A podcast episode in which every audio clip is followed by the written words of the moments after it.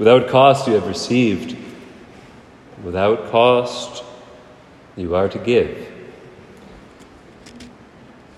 James was nine years old when his family's home caught fire. The family made it out safe, but the fire was bad total destruction. And Joey, James' friend from down the street, came, came by as James and his family were still watching the flames from the sidewalk. Joey compassionately said, I'm so sorry your home was destroyed. And James wisely responded, Oh, our home wasn't destroyed. We just don't have a house to put it in right now. Now, I shared that story with some of you folks eight years ago, back in 2015, when the school fire happened. I propose that it's all the more fitting today. Father Chris, thank you for inviting me to, to speak as an alumnus of St. Mary's School. If we haven't met him, my name is Father Brian Stitt, priest of the Diocese of Ogdensburg, but more fittingly today, a class of St. Mary's School in 1991. St. I thought I was getting applause. Those are just little feet. It was a good year. St. Mary's School has been uh, a family affair since, well, well before and, and well after. Mom was the first first grade class in 1959, the first class to go all the way through the school until about 30 years later when St. Mary's added a kindergarten. And it was my sister's turn to go from kindergarten all the way through.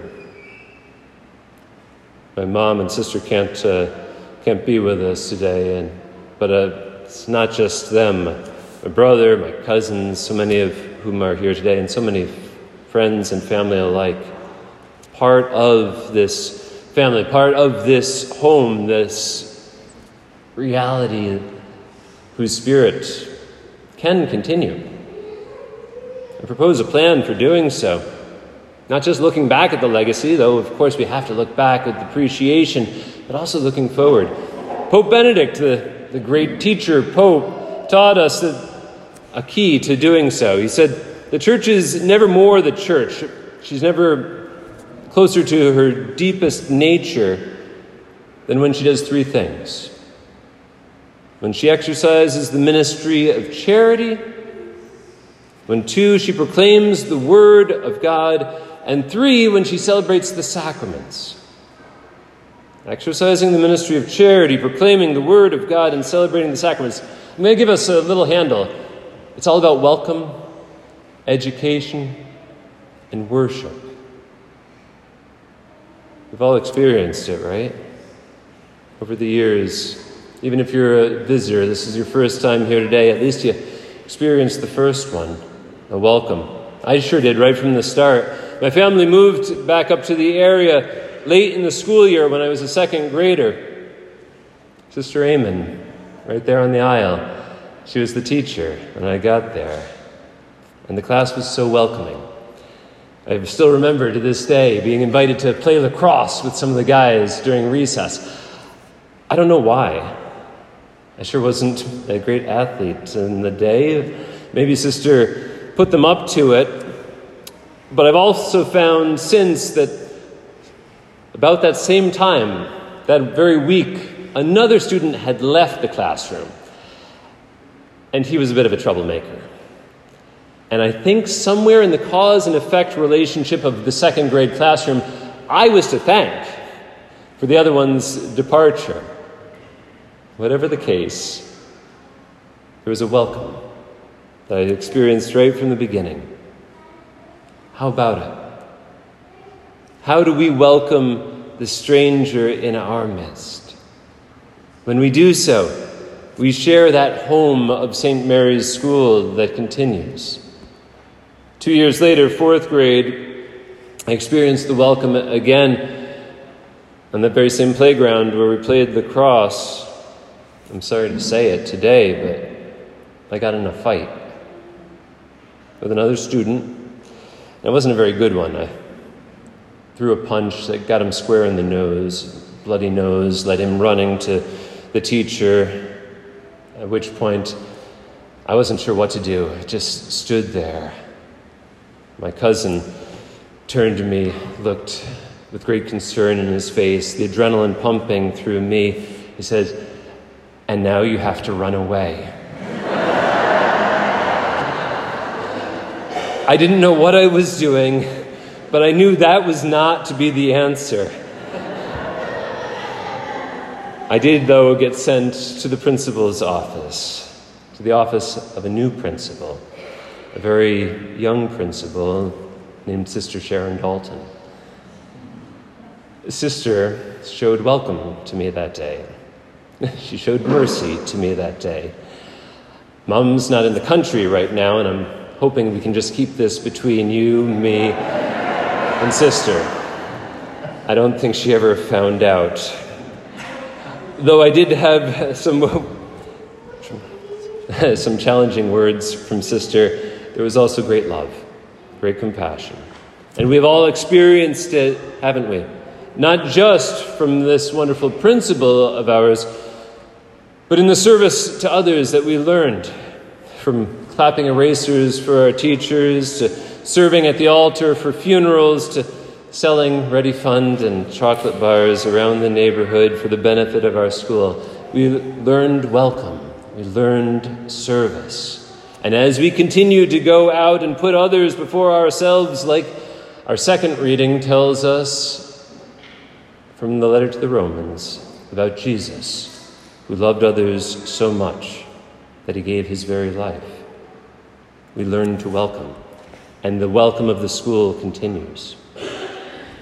The second priority Benedict gave to us was that of the proclamation of the Word, the proclamation of the truth, education. See, the Israelites we heard in what would have been our first reading, they, they encamped at the, base, at the base of the, of the mountain, Mount Sinai, the same place from which they received the law. We encamped here, the base of a different mountain, but for the same reason, right? to experience, to receive the truth, the Word. I think back to all the good things I learned from Mr. Edson's history class and learning about the American Revolution right here, lived out so clearly in Ticonderoga. To Mrs. McEwen's English class, to Sister Damien, God rest her, for the explanations of theology that I still use to this day in explaining the faith to both young and old alike. We keep the home of St. Mary's alive by, by doing this, by receiving the truth and by proclaiming it, even when the world doesn't want to hear it. Receiving the truth, living the truth, and sharing the truth. And then the third priority is worship celebrating the sacraments. The gospel today from Matthew tells us of Jesus naming his 12 apostles. We learned right here of those being the first priests of the Lord. We see him depicted here in this altar at the Last Supper.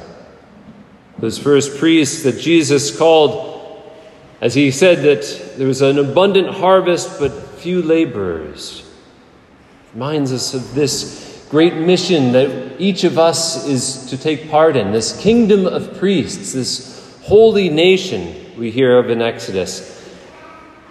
This is what we do here.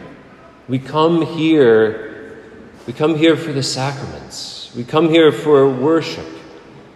We come here, well, to be fed.